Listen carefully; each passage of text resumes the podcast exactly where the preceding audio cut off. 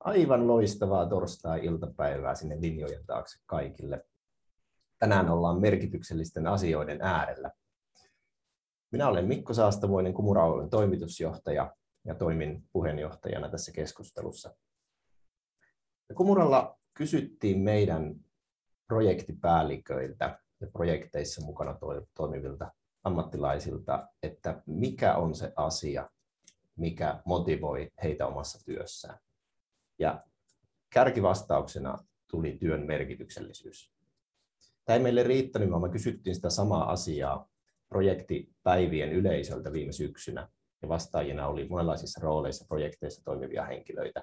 Ja aivan identtisiä vastauksia. Työn merkityksellisyys nousi kärkiteemaksi.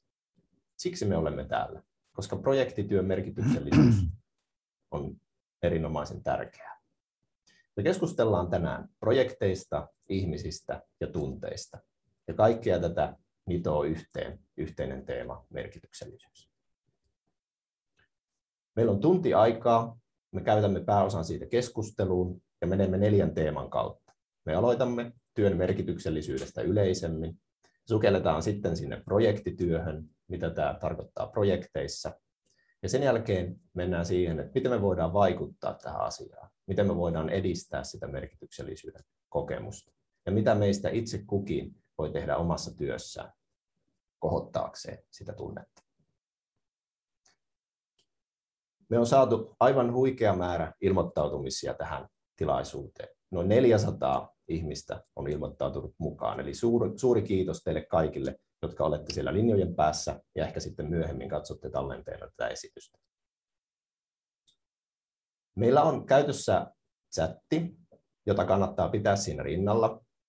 Sinne voitte esittää kysymyksiä, jotka me tullaan käymään tämän keskustelun jälkeen tuolla loppupuolella. Eli kesken keskustelun emme ota kysymyksiä yleisöltä, mutta niitä otetaan tuolla loppupuolella. Ja meillä on chattia moderoimassa Haale Okkonen. Ja Haale, miltä siellä näyttää siellä chatin puolella? Tervehdys täältäkin. Täällä näyttää toistaiseksi vielä hiljaiselta, mutta eiköhän tuossa matkan varrella tule sitten lisää kysymyksiä. Mukavalti näyttää, että linjoilla on paljon paljon porukkaa, että kiva päästä moderoimaan. Loistavaa. Hyvä. Mennään sitten meidän puhujiin. Meillä on mukana Merja Galler Kumuralta. Merja on kokenut projektitoiminnan asiantuntija, toimii asiakastyössä, kehittämässä ja, ja parantamassa meidän asiakkaiden projektien onnistumissa niin yksittäisissä projekteissa kuin projektitoiminnassa laajemmin. Ja sen lisäksi Merian fokuksena on sitten meillä Kumuralla vastata meidän yrityskulttuurista ja meidän ihmisten hyvinvoinnista. Ja merkityksellisyys on, on yhteinen teema näille molemmille. Tervetuloa Meri. Kiitos. Mikä on Meria päällimmäinen tunnetila juuri nyt? Uteliaisuus ainakin niistä kysymyksistä, mitä yleisöltä nousee. Uteliaisuus on mielessä. Hyvä. Sitten meillä on Mikko Parikka, Mikko on tunnetaitoja ja tunnejohtamisen, voisin sanoa, johtavia valmentajia Suomessa. Kohderyhmänä sinulla on muun muassa myynti, johtoryhmät ja myös projektijohtajat ja projektityössä toimivat. Ja eikö niin, että oikeastaan mihin sinä pyrit omassa työssäsi valmennuksilla, niin haluat muuttaa sitä ajattelua täytyy suunnasta sinne haluan suuntaan. Tervetuloa, kyllä, Mikko. kyllä, kyllä. Ja ehkä siitä asiakeskeisestä johtamisesta ihmiskeskeiseen johtamiseen, että tavallaan, niin kuin tuossa mainitsitkin tänäänkin keskustelussa, niin ihmiset on siellä keskiössä. Kyllä. Juuri näin. Ja sitten meitä piti olla paikalla täällä kolme keskustelijaa, ja meillä on kolme keskustelijaa, mutta Kettusen Sami on tällä kertaa kuitenkin etänä mukana. Samille valitettavasti iski eilen, eilen pientä flunssan poikasta, mutta Sami on sitkeästi tullut mukaan ja, ja ottaa osaa sieltä etänä sitten kotitoimistolta käsin. Sami on pitkän linjan ICT-vaikuttaja, yrittäjä, johtaja. Sami edustaa ihmisläheistä johtajaa ja hänelle myös omassa työssään merkityksellisyys on avainasioita. Tervetuloa Sami. Lämmin kiitos. Mahtavaa olla mukana. Hyvä. Lähdetään liikkeelle. Ja lähdetään liikkeelle siitä työn merkityksellisyydestä. Ja ehkä ihan ensimmäisenä perustellaan, että miksi me puhutaan tästä asiasta tänään. Miksi on tärkeää, että työ tuntuu merkitykselliseltä? Joten, jotenkin mä aina mietin sitä siltä näkökantilta, että me vietetään tosi paljon aikaa töissä. Ja olisihan se ihan mahtavaa, että sinne töihin olisi mukava mennä. Olisi sellainen tunne, että siitä saa myös energiaa. Siellä on jotakin sellaisia tehtäviä ja asioita, jotka innostaa ja jotka on itselleen merkityksellisiä ja hyvässä tapauksessa ehkä sitten muillekin. Ja tota, koska me vietetään siellä niin paljon aikaa, niin tämä merkityksellisyys mun mielestä nousee tosi isoksi teemaksi ja pohdinnaksi, että miten sitä voisi mm, korostaa, löytyykö sitä, kannattaako sen käyttää aikaa ja pohtia, että miten mä voisin sitä lisätä omassa työssä tai jopa kollegoida. Tämmöisiä ajatuksia mulla täällä pohjalla. Mm. Kyllä, ihan samoin jäljillä, että niin iso osa meidän elämää on tämä työ, että miten, miten se tavallaan siellä luonnistuu se tekeminen. Ja minun nimenomaan kiinnostaa se, että mistä se merkityksellisyys syntyy ja mikä siellä niin kuin alla on sitten, että mitkä on niitä asioita taustalla kaikkinensa. Joo, ja tuohon työn merkityksellisyyteen, niin jos ihminen kokee, että työ on merkityksellinen ja antaa, antaa hänelle positiivisia tunteita ja ajatuksia, niin se johtaa myös siihen, että ihminen tekee mieluummin töitä, suoriutuu niistä töistä paremmin. Ja siinä saadaan se positiivinen kierre aikaiseksi. Eli kun ihminen viihtyy työssä ja tekee sen hyvin, se näkyy asiakkaalle positiivisesti ja asiakkaat antaa, kokee niin kuin saavansa parempaa palvelua, parempia suorituksia, niin se, se on niin kuin kokonaisuus. Eli se työn merkityksellisyys näkyy ihan kaikessa, muun muassa työsuorituksissa. Ja se on, se on niin kuin valtava voimavara meille, meille yrittäjille, että me saadaan se ihmiset innostumaan ja kokemaan sen työnsä tärkeäksi ja merkitykselliseksi. Se on kaikille iso, iso plussa. Hyvinvointikysymys omalla tavallaan. No, tuleeko mieleen joku esimerkki? Milloin olette itse viimeksi kokeneet työssä tällaisia pilskahduksia siitä merkityksellisyydestä ja voitteko avata hieman jotain tilannetta? Tässä työssä tietysti on, se on niin, että näitä kokemuksia tulee paljon tietysti kun tämä on niin ihmis, ihmiskeskeistä työtä ja nimenomaan ollaan siellä työelämän, voisiko sanoa ydinasioissa kiinni, niin kohtaamisia ja kokemuksia todellakin tulee paljon. Aikanaanhan me olin itse asiassa on ollut jopa projektimyyjänä töissä ja on ollut projektisoftaa myymässä aikanaan ja siellä projektin viitekehysten ympärillä, niin kyllä sielläkin tavallaan tuli niitä asioita, jos puhutaan niistä kovemmista asioista, teknisemmistä asioista, projektin merkityksellisyydestä itse niin kuin yhteiskunnalle tai jollekin muulle asialle, niin kyllä näitäkin on koettu, mutta kyllä ne kaikkein suurimmat fiilikset, tunteet tulee siitä, kun on pystynyt jotain ihmistä auttaa ihan oikeasti, ja näitä on enemmän kuin kymmeniä niin kuin tässä uran varrella onneksi onnistunut kokemaan, saanut kokea. Mä oon itse huomannut sen. Sami, ole hyvä. Niin, omassa, omassa työssä, että ne on aina hienoja hetkiä, kun asiakas projektin jälkeen kiittää siitä tehdystä työstä ja se, että projekti on onnistunut, ne tuo huikeita tunnelmia. Mutta sitten myös ne kasvutarinat, mitä, mitä ne pääsee näkemään. Et mekin palkataan paljon nuoria ihmisiä meille Salesforce-konsulteiksi ja puolessa vuodessa, vuodessa näistä nuorista tulee rautaisia ammattilaisia projektityöhön ja Salesforce-konsultin työhön. Ja ne on hienoja nähdä tämmöiset kasvutarinat, miten nuori epävarma koulunpenkiltä tuleva henkilö ottaa sen oman roolinsa ja oppii sen oman tehtävänsä ja suoriutuu hienosti projekteissa, niin ne on, ne on hienoja hetkiä. Ne tuo sitä merkityksellisyyttä.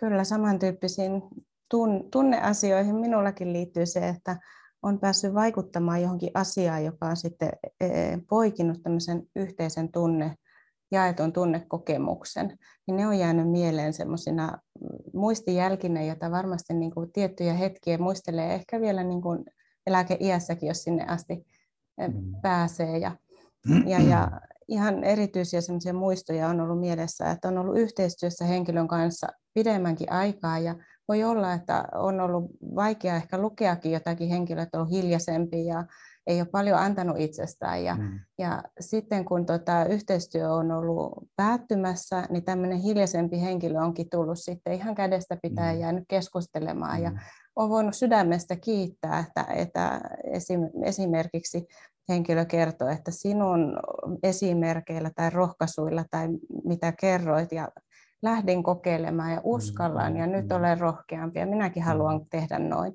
Kyllä. Niin tuntuu, että mä olin päässyt vaikuttamaan ja sitten tämä palaute, kun se tulee niin yllättäen, niin, niin se oli hyvin voimakas tunnereaktio. Yhdessä hänen kanssa saattoi iloita. Ja mä aina ajattelen, että hiljaisemmat henkilöt et sitten kun he uskaltautuu ava, avautua ja kertoa niistä tunteista tai ajatuksista, niin silloin mä tiedän, että luottamus on lähtenyt rullaamaan. Mm.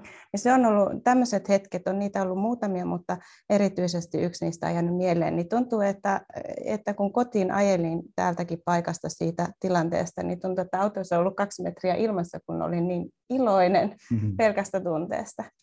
Eli ne on tämmöisiä yhteisiä tunnekokemuksia ja elämyksiä, jotka jää mieleen ja, ja silloin tuntuu, että sillä omalla työllä on ollut joku merkitys.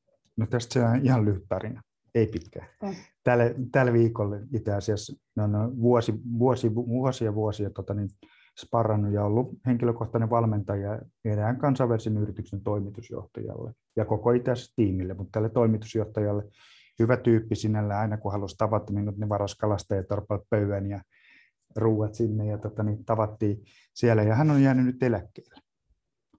Ja nyt tällä viikolla hän soitti mulle, että, että tiedätkö Mikko, nyt kun hän on ottanut etäisyyttä töihin ja ehtin täällä mökillä miettiä näitä asioita monelta vinkkeleiltä, niin nyt hän oikeasti tajuaa, että minkälainen merkitys oli niillä asioilla, mitä käytiin kahdestaan läpi ja miten niin kuin, sä käsittelit häntä ja miten toit näitä asioita esille. Ja, että nyt hän on niin kuin, tajunnut sen niin kuin, vielä syvemmin näin, mutta että niistä tulee sellainen hyvä fiilis, että kyllä, nyt ollaan oltu niin oikeilla jäljillä tässä työssä kaikkinensa. Tämä oli tuore esimerkki. No, mahtavia esimerkkejä teillä kaikille. No, jos pureudutaan siihen, siihen merkityksellisyyteen sitten työssä ja mikä siitä työstä sitten tekee merkityksellistä ja voiko sitä jotenkin purkaa sitten atomeiksi niin sanotusti? Varmaan varsin henkilökohtaisesti, mutta mm.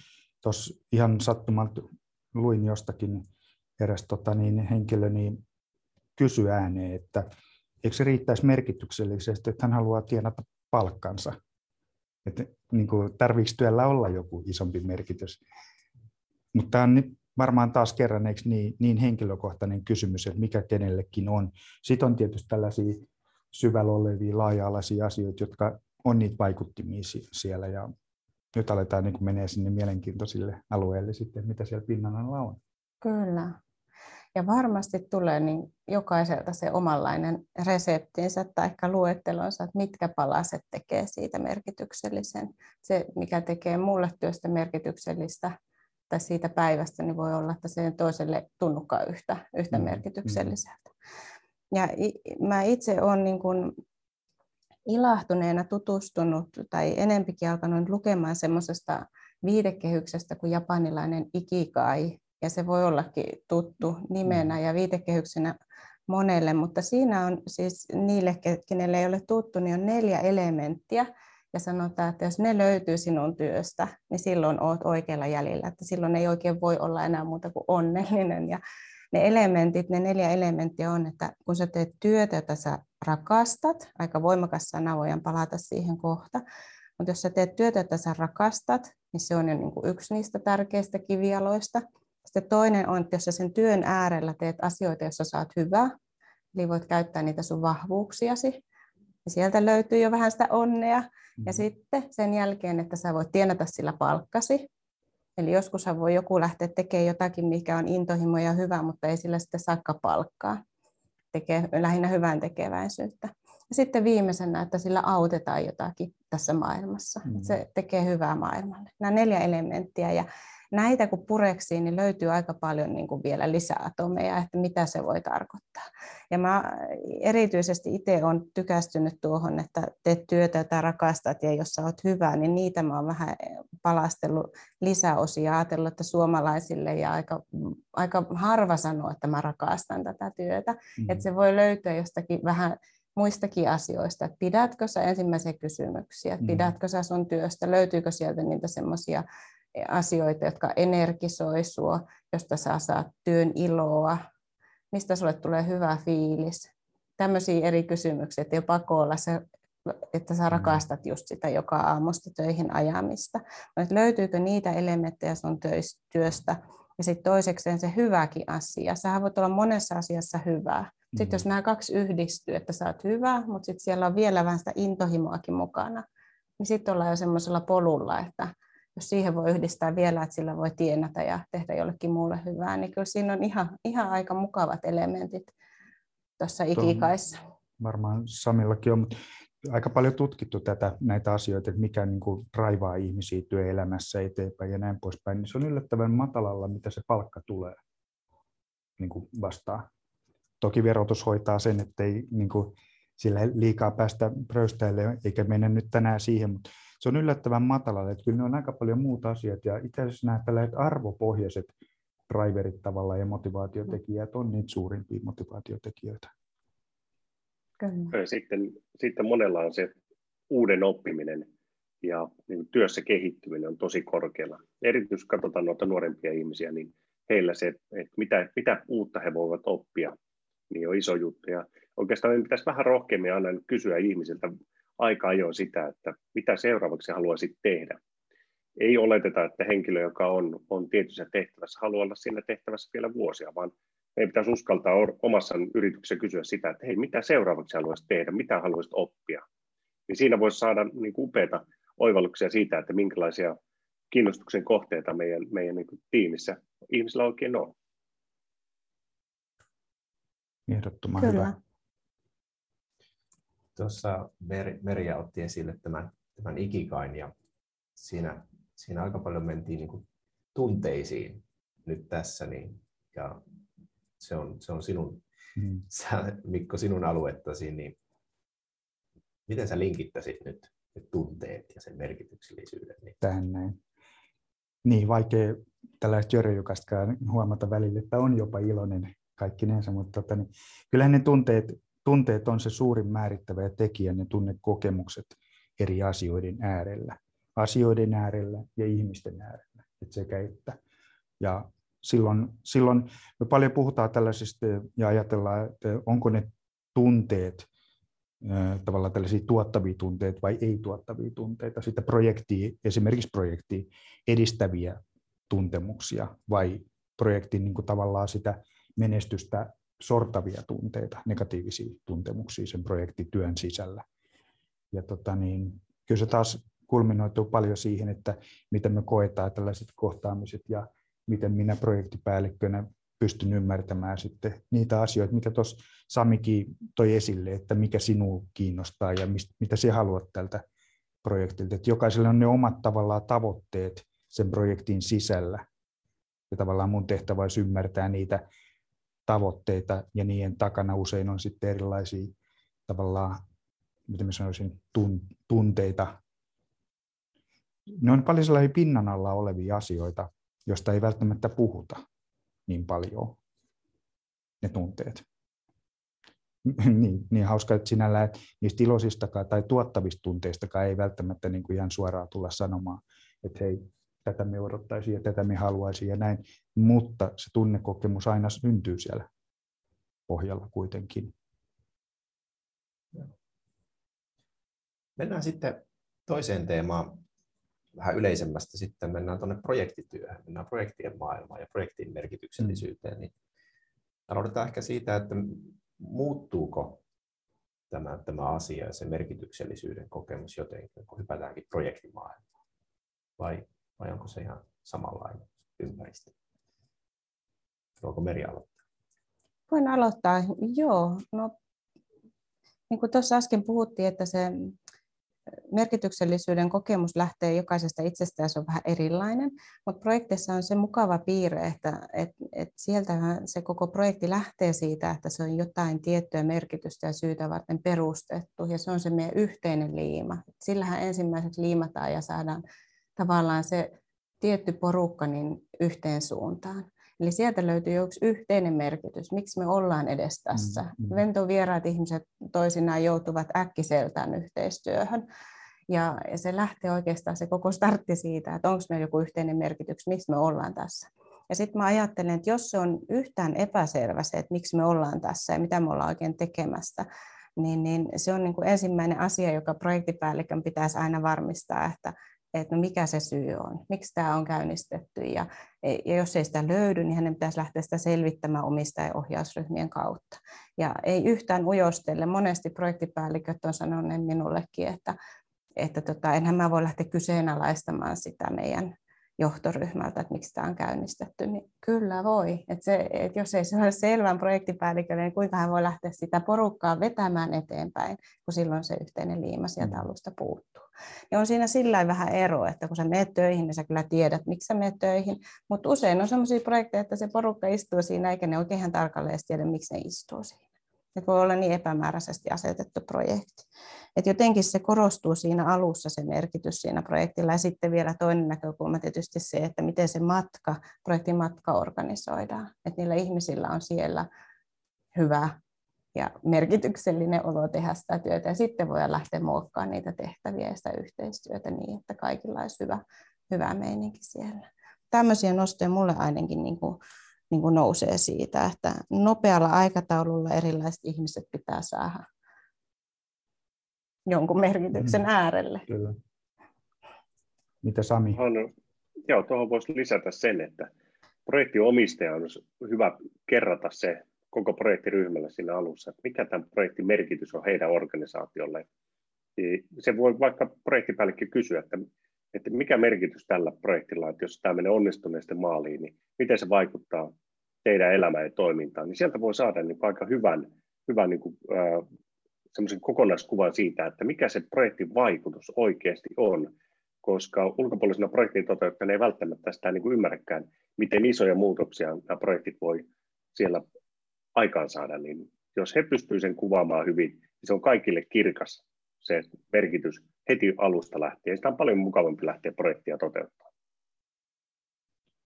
Että näin tunne taitovalmentajan vinkkelistä, kun kysyit, että miten niin kuin se työn merkityksellisyys ja nämä tunnetaitoasiat eroaa projektiviitekehyksessä, projektimaailman viitekehyksessä, niin ei ne hirveästi tässä mun maailmassa tai ajattelussa eroa, koska kysymys on aina ihmisistä viime kädessä. Ihmisestä ihmisille. Mm. On projektilla on niitä strategisia tavoitteita ja projektin tavoitteita. Ja tämähän se pointti on justis, kun nämä usein täällä Suomessa osataan niin hiton hyvin teknisesti niin kuin suunnitella ja näin. Ja sitten, mikä on se suurin projektiriski, todennäköisesti se inhimillinen riski. Mutta näin tunne taitovalmentajan vinkkelistä, niin jokainen projektipäällikkö, projektinjohtaja, projektissa mukana oleva on tavallaan omanlainen muutosjohtaja. Että tavallaan me koko aika valtava määrä erilaisia asioita törmätään välillä paineen alla, välillä ei niin paineen alla, mutta ne tavallaan kokemukset ja se kohtaaminen siellä, että miten me toisiamme kohdataan projektitiimissä, miten me näistä asioista sovitaan, miten me nämä niin kuin halutaan viedä eteenpäin, vai onko se se, että täytyy viedä, jonkun mm. täytyy tehdä tämä, vai halutaanko tämä tehdä, niin ei siinä, kun silloin kun mennään ihmisiin, niin ei siinä hirveästi ole eroa. Asiat hoituu kyllä sitten. Toki rakenteella on merkitystä ja prosesseilla on merkitystä. En vähättele ollenkaan.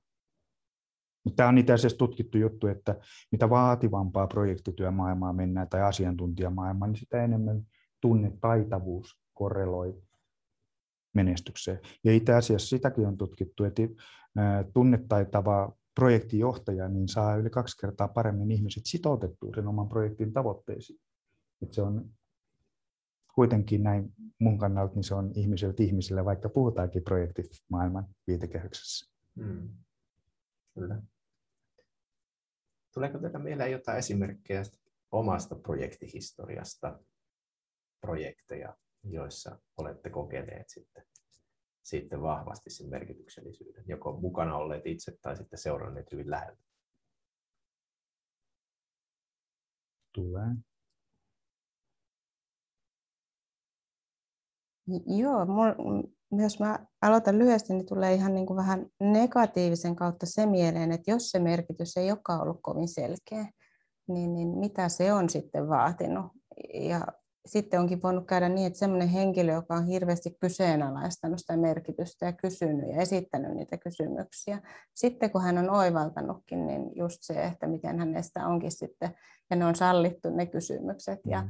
kohtaamiset, siinä niin vaikeatkin tunteet tavallaan otettu huomioon ja kysymykset, niin sitten hän onkin ollut se lippulaiva, se joka on sitten lopun perin lähtenytkin sitä merkityksellisyyttä puhuu, että tämä olikin meille tosi hyvä juttu. Ja tämmöisen henkilön sana painaa sitten tosi paljon organisaatiossa, etenkin jos hän on vaikka johtoryhmän tasolta, niin kuin mun esimerkissä tuli mieleen, että ensin on ollut hyvin vahva kritiikki yhden johtoryhmän jäsenellä, että ei, tämä oikein voi onnistua, mutta sitten kun se tulikin sieltä, niin se mm. onkin mieletön voima, varaa mutta kuvaa just sitä, että ne molemmanpuoliset tunteet pitää ottaa siellä huomioon. Et ei voi lakasta maton alle niin sanotusti.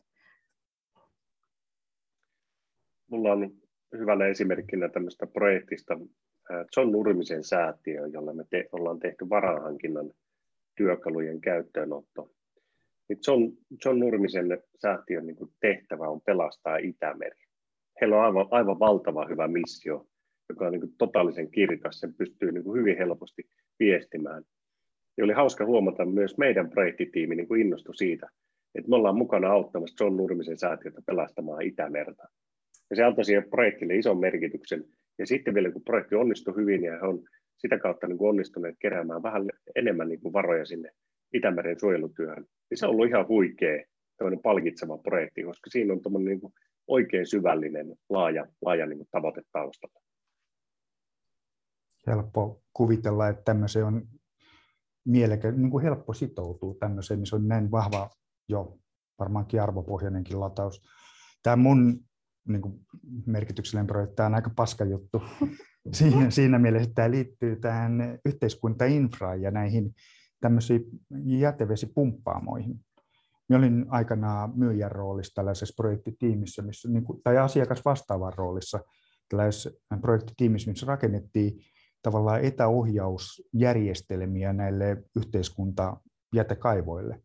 Ja se ihan oikeasti, ne on tänä päivänä isosti käytössä ja ne on niin tuolla maan alle niin piilotettu vaikka kuin paljon niitä etäohjataan nykyään täysin ja on kaikki mobiilit käyttöliittymät huoltomiehillä. Näin. Niin siinä oli niin paljon ulottuvuuksia tässä projektissa, mit, niin kuin, mitkä liittyy sen kustannustehokkuuteen ja sellaiseen hyviin asioihin ja just ehkä tähän ympäristö tavallaan suojaamiseen, monen, monen, monen asia sellaisia, että siinä oli tosi miellyttävällä mukana siinä projektissa. Niin kuin se koko tiimi niin puhalti samaa yhteiseen hiileen ja haluttiin paras mahdollinen lopputulos. Oli sielläkin kommervenkkejä tai kompastuksi aivan uskomattomia, mutta niin se missio sillä projektilla oli sellainen merkityksellinen. Ja se toi sellaisen niin kuin, eikö niin tärkeän tunteen tekijöille, että nyt ollaan tärkeän asian äärellä. Taas se, niin kuin, mikä sitouttaa minut tähän projektiin. Mm, kyllä.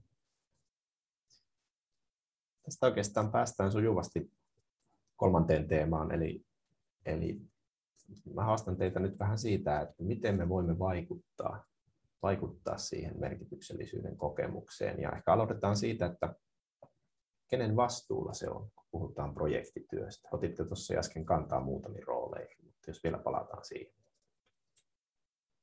Ja näette tämän. Kuka haluaa aloittaa? Mä voisin tuosta aloittaa. Mun mielestä sillä projektiomistajalla on tosi iso rooli siinä. Eli puhutaan siitä, että eh, projektin, projektilla pitää aina olla niin kuin yrityksen johdon tuki. Niin usein yrityksen omistajat tulee keskijohdosta tai johdosta, ja jos he pystyvät sen merkityksen kirkastamaan ja olemaan siinä projektissa aktiivisesti mukana, niin sillä on valtava vaikutus. Toki projektipäällikönkin pitää muistaa asiasta viestiä ja puhua avoimesti projektin aikana, mutta se omistaja, niin mä nostaisin hänet niin aika, aika tärkeäseen rooliin siinä. Ehdottomasti. Mun mielestä kanssa ei, johtaja ei voi niin kuin siirtää vastuuta siinä mielessä, että aina jonkun pitää viime kädessä vastata nyt kun puhutaan näistä esimiestaidoista ja johtamistaidoista ja näistä, niin kyllä taas sitten myös tärkeää on se alaistaidot, niin kuin projektissa mukana olemisen taidot ja siinä myötä elämisen taidot, että tavallaan me aina tällaisia ehkä lähtisin siitä, että kenen se suurin vastuu on. Jos sä kysyt multa, niin kyllä mun täytyy katsoa silloin peiliin. Jos kysyt projektin johtajalta, niin silloin ehkä projektinjohtajan pitää katsoa peiliin. Eikä vastuu on, hmm. jos me lähden pelaamaan tätä pelipaikkaa tässä pelissä, niin silloin vastuu on mulla siitä, että me hoidan oman osuuteni hyvin. Näin me ajattelen sitä. Hmm. Kyllä, ei, ei tässä voi muuta kuin kompata nyt näitä vastauksia. Ja alussa puhuin siitä, että on se projektin merkityksellisyys löytyy sieltä, että miksi se on perustettu, mitkä on ne projektin hyödyt, mitkä on ne, mitä sieltä sitten tupsahtaa eräänä päivänä, kun projekti on valmis.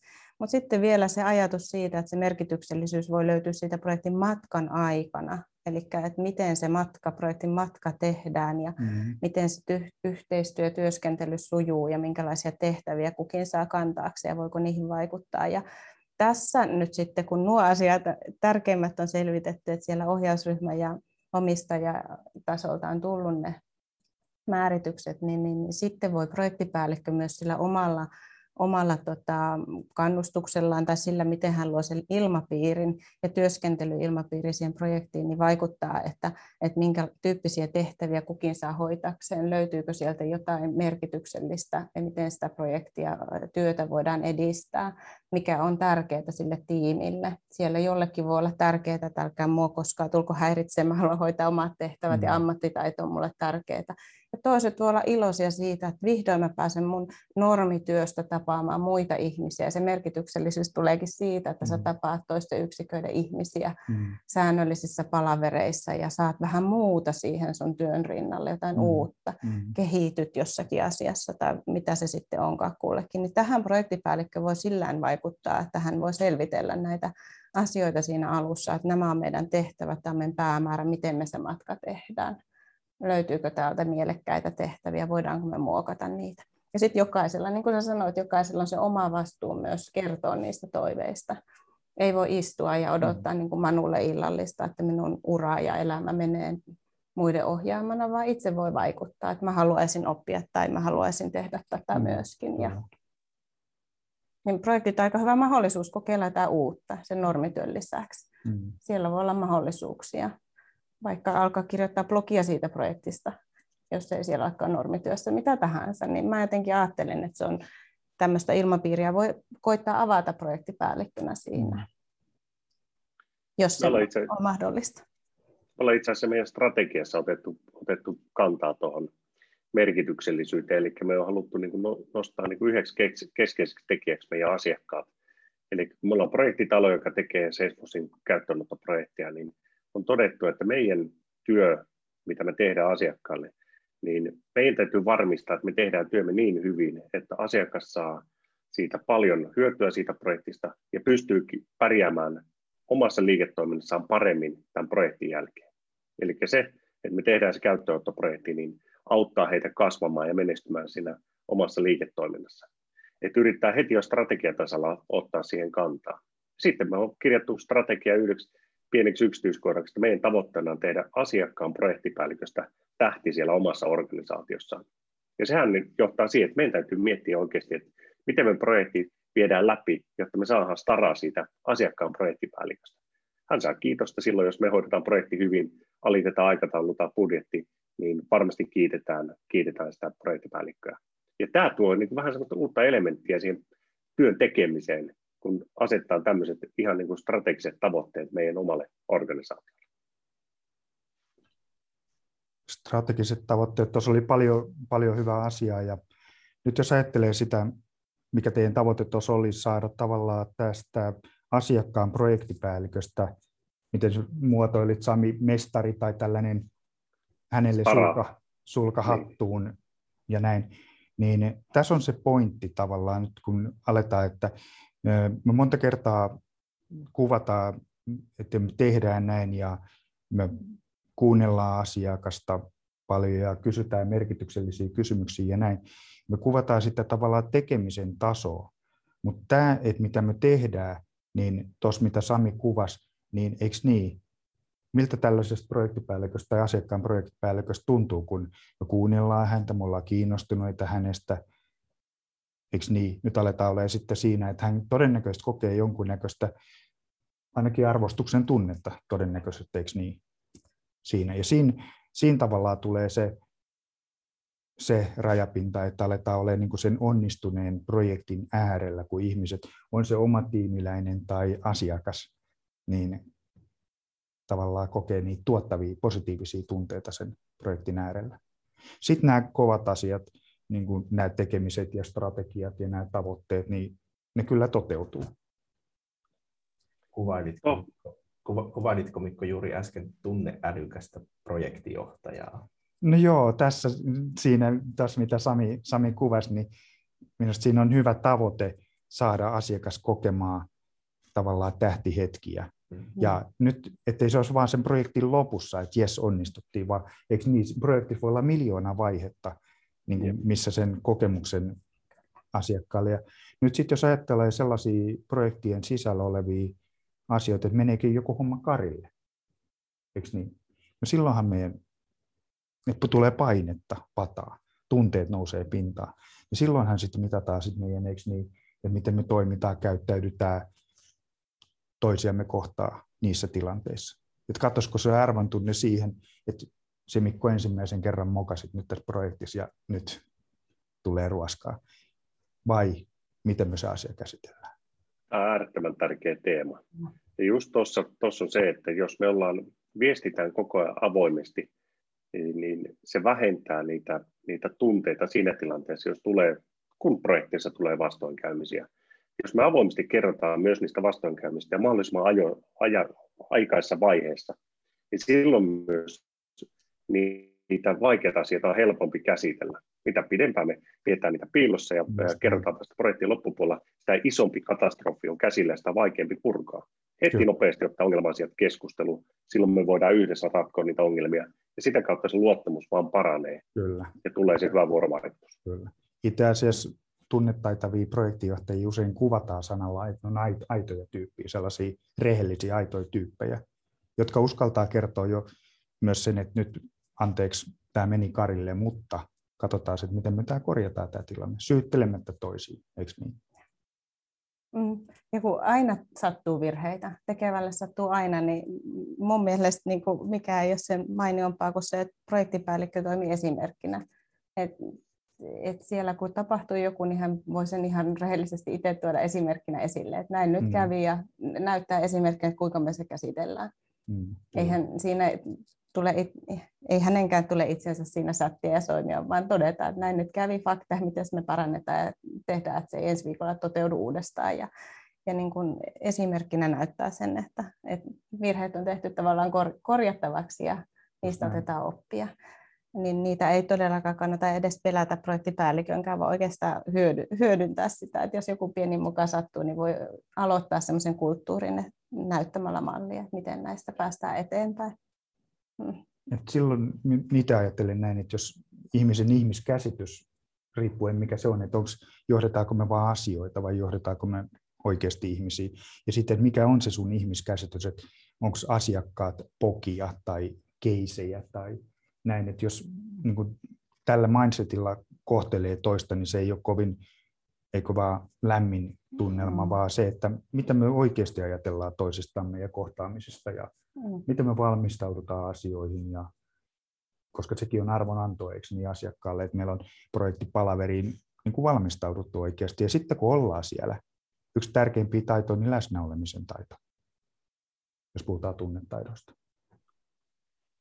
No, että tuo läsnäolemisen taito nyt etäaikana, niin valitettavasti osa palavereista, niin läsnäolemisen taito on joillekin hukassa. Pakko tarttua tuohon Mikon nostamaan mm, mm. asian, koska asiat menisivät paljon paremmin eteenpäin jos, ja tiiviimmin, jos me oltaisiin oikeasti niissä palaverissa vähän enemmän läsnä. Että Teamsit ja Zoomit ja Hangoutit pikkusen hajottaa sitä läsnä, läsnäoloa valitettavasti. Kyllä ne tekee siitä asiasta ja kohtaamisesta vaikeamman, kuin siitä nämä toisen eleitä ja ilmeitä ja näin. Mutta kyllä se niin valtavan hyvin se innostus kuuluu läpi linjojen, että mulla oli just tuossa viime viikolla kierreen ison vakuutusyhtiön kanssa palaveri, niin siellä on sellainen kaveri, en nyt sano nimeä, nimeä mutta niin kuin, vaikka sataisi rakeita, niin se, sen miehen maailmassa paistaa vaan aurinko, ja kun se on palaverissa hänen kanssaan, niin se voi muuta kuin kokee sellaisia tuottavia tunteita itsekin ja saa sitä iloisuuden tunnetta ja kaikki näitä, mitkä vie niin kuin asioita eteenpäin. Että tässä vinkki sitten, jos tunnette tällaisia kavereita ja on huono hetki, niin soittakaa tämmöisille, käykää energiavarkaissa. Joo. Mutta tämä etäaika on tuonut sen, että, että on, tämä on oma oppi, en voi sanoa, onko se nyt kaikkien oppi, mutta että, että on sallittavampaa jopa mitata sitä ja kysy, kysellä ja vähän niin kuin kyllästymiseenkin asti, että tota, Mulla on ollut tapana palaverin alussa vähän mittailla, että millä fiiliksellä ollaan ja mitkä on ne tunteet siellä, millä ollaan tänä aamuna tultu palaveriin. Ja sitten sattui semmoinen, että vähän aikaa sitten, että tota, ei ollut ollenkaan tarkoitus, mutta painoin jostakin nappulasta ja sieltä käynnistyi keskellä päivää vähän ennen lounasta, kun ihmisillä oli kauhean nälkä, niin se tuli uudestaan se fiilismittari. Ja mutta se olikin siis, ei yhtään haitannut, että sitten oli tullut vaan sallittavampaa, kun sieltä mm. sitten ihmiset alkoi puhua, että joo, että on jo kauhean nälkä ja nyt, nyt alkaa jo väsyttää ja on, se teki itse asiassa hyvää, että sitä kysyi uudestaan. Et, et tavallaan mun mielestä tästä on semmoinen oppi, ainakin itselläni se, että, että etäaikana mä oon, kun en ole nähnyt niitä kasvoja, niin mä oon sitten pakottanut ihmisten kertoa, että millä fiiliksellä olette, kertokaa mulle, mä haluan tietää. Niin nyt taas se oppi, että vaikka me oltaisiin näin, niin voisi ihan hyvin kysyä kesken päivääkin vaikka näin, mm. että, että, että ei sitä tarvitse ilmeistä kaikkea lukea, että voi kysyä suoraan, että mikä no, meidän fiilis joo, on. Joo. Ja sitten jos kysyt, että mikä buuki, mikä fiilis, ja toinen sanoo, että ihan ok, niin ei se ole mikään vastaus vielä. Eli eikö niin sitten tunnetaitava projektijohtaja tai päällikkö tai kollega puhutaan ihmisistä, jätetään tittelit pois. Puhutaan ihmisistä, niin tunnetaitava ihminen niin on ihan oikeasti kiinnostunut, että mikä se jaksaminen on, tai se mm. tunnelma on, tai se tunne on siinä hetkessä. Kyllä. Koska se, että ihan ok, niin se on mikään vastaus vielä. Että sillä vaan pääsee, niin kuin olla, olla opittu tällaisiin tiettyihin tapoihin. Mutta se ei ole niin kuin se juttu. Ja aika hyvä vinkki nyt, kun puhutaan niin kuin fiiliksen mittaamisesta, että laittaa niin kuin palasiin sitäkin, että fiilis muodostuu siitä, että onko työkuorma tänään liian suuri, onko se tällä viikolla liian suuri vai minkälainen fiilis meidän yhteistyöhön liittyen on, minkälainen fiilis on kokonaisuuteen liittyen. Sitä voi palastella monella lailla, niin sitä tarkempia tietoja saa ja sitä parempi on sitten pureutua siihen, että, että, että millä fiiliksellä se projekti etenee ja onko ne mm. ihmiset vielä mukana. Mm. Sekin, että, että kuinka usein tulee projektipäällikön kysytty, että ollaanko me vielä sitoutuneita meidän tavoitteisiin. Ja sitä voi kysyä myös sieltä johtoryhmältä, sieltä ohjausryhmältä ja omistajaltakin, että ollaanko edelleen, onko se sitoutumisen aste mikään. Ja ja. Ei tarvitse aina arvailla. Ei tarvitse arvailla ja se ei pelkästään että nostaa tällaiset kysymykset keskusteluun hyvinkin usein, miksei vaikka joka palaverissa ei nyt ehkä silleen tarvi, mutta kyllähän sekin kertoo siitä ajatuksesta, että tässä halutaan yhdessä tehdä parasta mahdollista. Että ei vaan ole silloin, kun aloitetaan määritellä, että näin hienoja asioita halutaan tapahtuvan ja sitten juhlitaan lopussa, mm. vaan se on siinä arjessa se läsnäolo, se tavallaan kyky generoida niitä tuottavia tunteita sen oman tiimin sisällä ja tietystä asiakkaista, koska ei ilman sitä asiakasta sit tilaajaa, niin eihän näin ei ole sitä onnistunutta projektia mm. mun mielestä, että asiakkaan täytyy kokea. No tosi tärkeää pointtia, että monet projektit on aika pitkiä ja se, että jos me vaan odotetaan sitä projektin päättymistä ja sitten voidaan olla tyytyväisiä, niin se, se voi olla aika uuvuttavaa. Eli eh, niin kuin Merja sanoi, niin projekti on matka ja meidän pitää pystyä myös siinä matkan aikana saamaan niitä highlightteja, jotta me jaksetaan tehdä, tehdä hyvin, hyvin sitä työtämme. Niin sinne pitäisi löytää jotain välisteppejä, missä voidaan jotain jollain tavalla niin kuin iloita siitä aikaansaannoksesta, mitä ollaan projektissa siihen asti saatu tehtyä. Kyllä. Koripalloileva poika, niin ei mennä sitten jaksaa millään jalkapalloa katsoa, kun siellä tulee joko nolla maali tai yksi maali, ehkä parhaimmillaan kaksi maalia. Kun koripallossa niitä niin räpsitään päähän ja toiseen niin jatkuvasti, niin siinä saa juhlia Alvariisa. Kyllä. Mennään tähän viimeiseen, viimeiseen kohtaan meidän teemoista. Eli tuossa tulikin äsken esille, kun puhuttiin vastuista, että jokainen saa katsoa peiliin. Mm.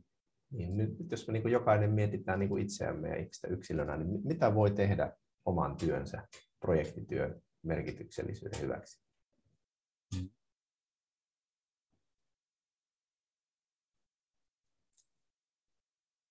Monta viikkoa saa puhua. Niin, aloita. Mä voin sitten keskeyttää mm. Sami myös. Haluatko Sami vastata? Kyllä mä aina puhun paljon siitä viestinnän merkityksestä, että mitä, mitä enemmän viestitään projektiryhmän kesken, niin sitä, sitä paremmin niin projektit menee ja se merkitys pysyy kirkkaampana mielessä. Ja on aina äärettömän hyvä välillä kerrata sitä, että mistä lähdettiin liikkeelle, mikä oli tavoite, missä me ollaan menossa. Eli tehdään just tämmöistä niin tsekkiä siitä, että hei, katsokaa, näin paljon jo projektia takana, näin paljon me ollaan saatu asioita tehtyä, nyt meillä on nämä asiat edessä. Et se positiivisuuden tuominen projektityöhön on, on tärkeää ja avoin viestintä. Mä niin kuin sitä Kyllä. koko ajan kuulutan. Ja se on, se on arjessa vaan niin helposti jää se viestintä vähemmälle, erityisesti jos työpaine on kova. Mutta silloin erityisesti se olisi niin todella merkittävää, että panostaa siihen viestintään mahdollisimman okay. paljon. Ja nyt kun näitä työtyytyväisyystutkimuksia tehty projektiyhteisöissä paljon, niin aina toistuvasti, niin sieltä tulee palautetta siitä, että kommunikaatio ei toimi, vuorovaikutus ei toimi, niin aina nämä on niin kuin ykköslista, niin kuin ykkösasioita, mitä siellä nostetaan toimimattomuudesta. Ja kyllä se mun mielestä myös taas kulminoituu just näihin vuorovaikutustaitoihin, siihen kohtaamisen taitoon. Ja just niin kuin Sami viittasi paineiden alla, niin me edelleen osataan käyttäytyy taitavasti nimenomaan valmennuksen kielellä puhutaan tunnetaidoista. Tunnetaitoja voi opetella ihan läpi elämän tavallaan kehittää näitä. Ja kyllä siellä ytimessä on se, se, että pystyy tavallaan tuottamaan niitä tuottavia tunteita sillä omalla käyttäytymisellä, omalla puheella, omalla vuorovaikutuksella sen tiimin ja asiakkaiden välillä. Arvostuksen tunne, välittämisen tunnetta. Sami puhui viimeksi, kun tavattiin, niin turvallisuuden tunteesta. Sekin äärimmäisen niin, tärkeä tunne projektin sisällä, että ihmiset uskaltaa sanoa, mitä ne ajattelee ja tuoda uusia ideoita. Tarvitsee montaa kertaa ampua ideoita alas, kun kukaan ei kohta sano yhtään mitään. Syntyy tällainen pelon kulttuuri. Monta tällaista. Turvalli- turvallisuuden tunteeseen liittyy myös se virheiden tekemisen pelko, koska jos me pelätään, että, että, ei saa tehdä yhtään virhettä, niin me usein jäädytään ja tehdään, tehdään niin kuin kaikki varman päälle. Mutta jos organisaatiossa sallitaan myös virheiden tekeminen, niin usein se johtaa parempaan työn, työn lopputulokseen. Iso, iso tärkeä teema. Ja tuosta etätyöstä voisi vielä, vielä todeta sen, että meidän pitäisi pyrkiä pikkusen rikkoa sitä etätyö palaverien kulttuuria, joka on juuri se, että, että, että sanotaan moikat alussa ja mennään heti asiaan. Meitään tiukka, tiukka asiantuntija siitä seuraavan palaveriin. Meidän pitäisi uskaltaa ottaa sinne myös niitä hetkiä, jolloin puhutaan jostain muusta. Puhutaan vaikka säästä tai tulevasta kesästä, vappusuunnitelmista. Eli tuotaisiin siitä niin arvostuksen tunnetta ihmisinä keskenään enemmän esille. Että jos me puhutaan vain asiasta, niin me jäädään vähän etäisemmiksi, erityisesti nyt tämmöisten etäpalaverien aikana niin me ollaan kokeillut tätä jonkun verran muutamalla asiakkaalla ja itse asiassa me ollaan opittu tuntea niitä asiakkaita paljon paremmin kuin, kuin äh, live-tapaamissa, koska siellä, siellä niitä, kun on tilaa puhua muistakin asioista, niin ihmiset haluaa kertoa jotain itsestään ja omasta elämästään. Ja tulee taas sitä merkityksellisyyttä. Kyllä. Hyviä nostoja ja pointteja. Mitä mitä tuommoisia konkreettisia itse olen käyttänyt, niin ihan siellä projektin just liittyy tähän etätyöhön, mutta liittyy myös niin kuin aikaan ennen etätyötä, niin siellä projektin startissa niin käyttää aikaa sen ryhmän kanssa siihen, että, että mitä sinä itse odotat tältä projektilta niiden isojen tavoitteiden mm-hmm. lisäksi. Että jokaisella siinä avaintiimissäkin on jo niin kuin omia odotuksia ja toiveita mahdollisesti, mutta sitten tässäkin pitää toimia vähän esimerkkinä ja kertoa, että mitä itse, että mitä kaikkea se voi tarkoittaa. Ja minkälaisia omia toiveita on ja pystyykö niitä sitten tässä jotenkin myöskin toteuttamaan. Sehän voi liittyä vaikka siihen omaan kehittymiseen ja oppimista Samikin puhuu, että ihmisillä on kova halu kehittyä ja oppia jotakin uutta. Mutta tämän lisäksi, että se, et, et, se luo sitä merkitystä sille tietylle ihmiselle vielä, että mitä, mitähän muuta mä saisin tästä projektista.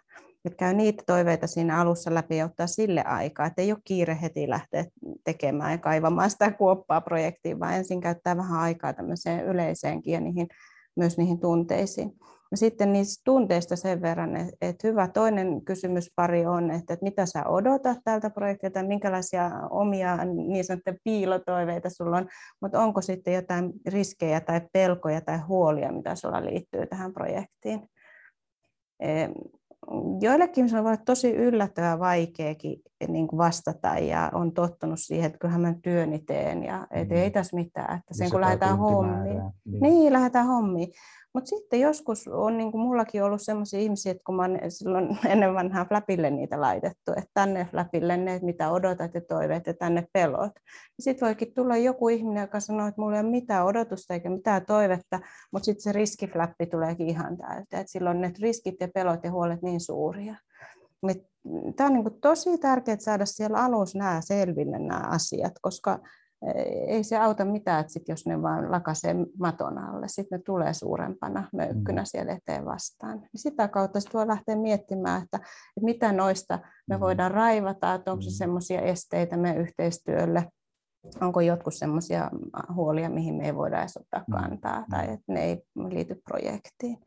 Mutta että niin ottaa nämä molemmat puolet huomioon siellä alussa, niin pääsee aika niin minun mielestä parempaan starttiin.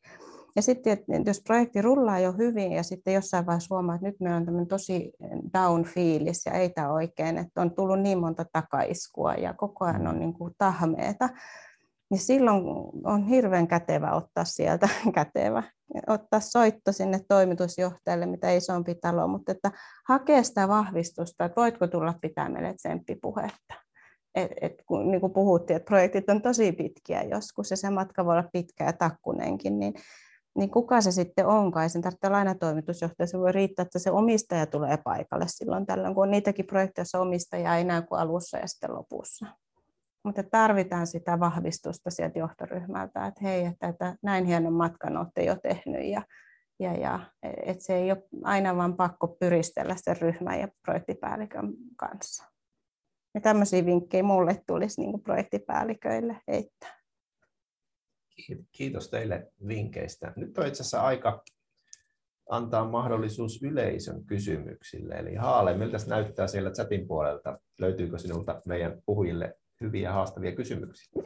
Vaan löytyy hyviä kysymyksiä. Hyvää keskustelua ollut täällä ta- a, niin kuin taustalla. Ja mä menen suoraan asiaan, niin saadaan mahdollisimman monta kysymystä kysyttyä. Täällä ensimmäisenä Moona Räsänen kysyy erittäinkin oleellisen kysymyksen, heti syvään päähän kysymys. Kuinka perustella johdolle ja päättäjille, että merkityksellisyyden pohtimisella ja kirkastamisella on oikeasti aitoa hyötyä, jos ajatellaan, että tuohon käytetty aika vie projektin katteesta? Mm-hmm. Kyllä nyt ollaan tässä niin kuin aika kaukana tunne taitavasta organisaatiosta tai johtamistyöstä tässä kohtaa. Että emme tuohon osaa mitään muuta sanoa kuin, että taas se ihmiseltä ihmiselle, eli pistää itseään peliin ja menee käymään näitä asioita läpi niiden ihmisten kanssa, joiden tontille tämä kuuluu. Ja on totta, että esimerkiksi tunnetaidoista puhuminen, niin välttämättä se ei ole kaikille sitä turva-aluetta ja on hyväksyttävää se, että kaikki ei tällaisten merkityksen, niin kuin kaikki ei allekirjoita kaikkia asioita saman tien. Se on ihan inhimillistä. Ja itse asiassa paljon tässä puhuit Maria, niin kuin tavallaan muutosjohtamisen psykologiaan liittyvistä asioista, niistä keinoista, millä voisi tällaisia asioita edistää. Eli siinä tarvitaan nyt tämmöisessä tilanteessa mun mielestä niitä muutosjohtajan todellisia taitoja, jotta saat toisen ajattelun uudelleen ohjelmoitua. Siihen löytyy kyllä lääkitystä. Sitten tuota, öö, täällä Kirsi Wikström miettii sitä, että ihmisen sitoutumisen asteessa pureutuminen varmaankin selviää sillä, että kysytään, miksi projekti ei olisi merkityksellistä jollekin ihmiselle tai organisaation ryhmille, ja voisiko merkityksellisyys ehkä hahmottaa sillä tavalla, että mikä merkitys projektilla on yksilön tulevaisuuteen. Tuohan on oikein hyvä, hyvä kysymys ja itse asiassa vähän kommenttikin, koska se, että niitä osallistuu johonkin projektiin, jossa pääsee esimerkiksi oppimaan tai ensimmäistä kertaa tekemään jonkun, jonkun vastuun kantamisen, niin sillä voi olla huikea merkitys tälle yksilölle ja hänen, hänen tulevaisuudelleen. Ja tästä syystä mä puhun siitä, että kysykää niiltä ihmisiltä aikaa jo, että mitä haluaisitte jatkossa tehdä, jotta me löydetään niitä ihmisiä, jotka haluavat ottaa esimerkiksi projektivetovastuuta tai kokeilla vähän erilaisia tehtäviä. Jos me oikeasti pystytään löytämään sen henkilön kannalta niin kuin näitä täsmäiskuja oikeat tehtävä projektissa, niin se tyytyväisyys nousee ja projektin onnistuminen paranee. Tuo oli kyllä hyvä, hyvä nosto sieltä yleiseltä. Kyllä. Sitten täällä Pirkko Siironen miettii, että tulipa mieleen, että projekti voi olla merkityksellinen tunnepuolella tai vain liiketoimintapuolella. Olisiko kuitenkin parasta, että nämä molemmat yhdistyisi? Ehdottomasti. Sekä että tämä ei ole joko tai, vaan sekä että kyllä. Et se, miksi nämä tunnetaidot ehkä täällä Suomessa on nyt niin paljon tapetilla ja puhutaan, ja halusin, kiitos kutsusta tulla tähänkin tilaisuuteen, niin täällä insinööri Suomessa niin paljon keskitytään niihin koviin asioihin, ja nyt on tavallaan, olla asian ytimessä siellä menestyksen, menestystekijöiden ytimessä, kun puhutaan ihmisistä ja ihmisten tunteissa, suhteessa, suorittamiseen, tekemiseen, näihin asioihin. Et sekä että, molemmat. Joo, ja toi olisi tosi hienoa, kun se olisi mittarinakin siellä projektin onnistumisessa, että, että onko ne business kovat tavoitteet saavutettu ja sitten millä hyvinvoinnilla, että mikä on ollut Just se tiimin meininki, että se olisi myöskin siellä yhtenä mittaristona, niin se olisi mahtavaa. Mä aina puhun siitä, että minä en ikinä halua niin valmennuksessa antaa sitä viestiä, että ihmisten suorituskyky maksimoidaan, vaan enemmänkin optimoidaan. Eikö niin? Siinä on aika iso ero, että revitäänkö me ihmiset tuuvuksiin asti näissä tekemisissä ja projekteissa, vaan nimenomaan hyvinvoivat projekti-ihmiset jaksaa tehdä hyviä projekteja, kohdata hyviä kohtaamisia, rakentaa. Saija, Saija, Saijalta ei tullut kysymys, mutta nostan sitä tämän, tämä on hirveän hyvä kommentti, mikä niin kuin alalla herättää tosi paljon. Meillä Kumurassa sisäisesti herättänyt paljon keskusteluja, jos joku voi kommentoida myös tähän. Eli isossa yrityksessä projektipäällikkönä pääasiassa sisäisiä projekteja johtavana ja valitettavan usein projektiomistaja on aika näkymätön hahmo taustalla. Eli tämä projektiomistajan näkymättömyys herätti täällä aika paljon keskustelua. Onko, onko meillä siihen kommentoitavaa?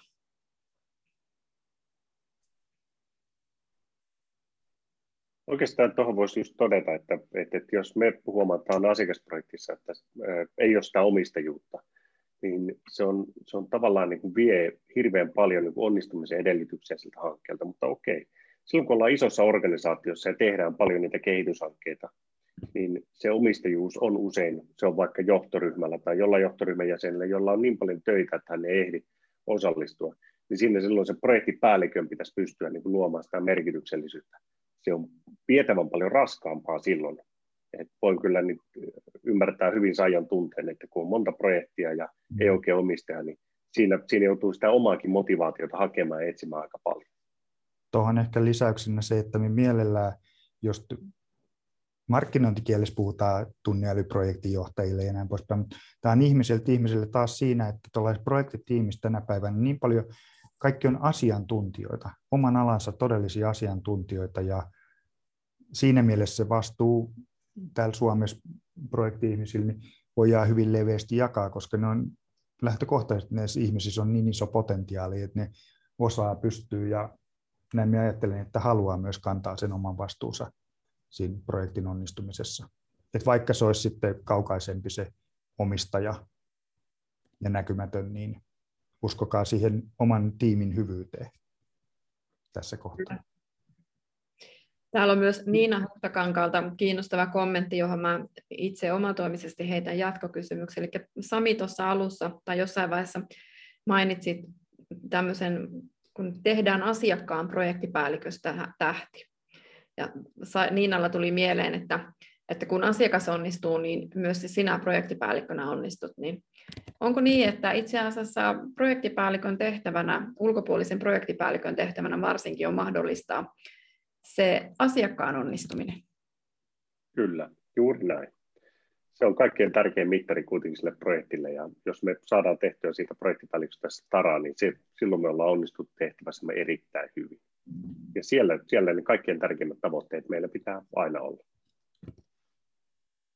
Haale, yksi kommentti tai kysymys vielä sieltä chatista, jos jos on käynyt. Hienoa. Täällä onkin vain yksi jäljellä, me saadaan kaikki käytyä näin läpi. Eli täällä Kirsi Wikström vielä miettii sitä, että ihmisen sitoutumisen asteeseen pureutuminen varmaankin selviää sillä, että kysyy, miksi projekti ei olisi merkityksellistä joillekin ihmisille tai organisaation ryhmille. Pitäisikö merkityksellisyys ehkä hahmottaa sillä tavalla, mikä merkitys projektilla Eikö hetkonen, tämähän itse asiassa käytiin, mä olin, anteeksi, mä olin tämä unohtanut mer- merkata täällä itselleni läpikäydyksi. Näin ollen olemme käsitelleet kaikki kysymykset täältä taustalta. Kiitos teille. Kiitos Haali. Kiitos yleisölle. Oikein hyviä kommentteja ja kysymyksiä. Ja kello alkaa olla kohta pykää, pykälässä jo aika ehkä summata tämä. Ja nyt, nyt teen tästä oman, oman yhteenvetoni tästä asiasta. Ehkä kaksi asiaa nostan ylös, että olemme varmaan yhtä mieltä siitä, että merkityksellisyys on tunnekokemus. Mm. Se on henkilökohtainen Kyllä. tunnekokemus. Eikö niin? Kyllä. Ja, ja toinen asia on se, että Merja hyvin kuvailit tämän niin kuin pitkän ja lyhyen aikavälin, eli pidempi päämäärä, pidemmän tavoitteen hyödyt ja merkitys, mutta sitten myös se lyhyempi aikaväli ja se matka, mitä ollaan tekemässä. Sitä merkityksellisyyttä luodaan niin kuin näillä molemmilla aspekteilla. Oli se olisi kyse sitten niin kuin työstä tai projektityöstä. Just näin. Aivan loistavaa keskustelua, hyviä kommentteja, hyviä pointteja. Kiitos Mikko, kiitos Kiitoksia. Merja ja kiitos Sami sinne linjan päähän. Ja kiitos yleisölle. Tämä on ollut hieno, hieno tilaisuus. Kiitos ja kuulemiin.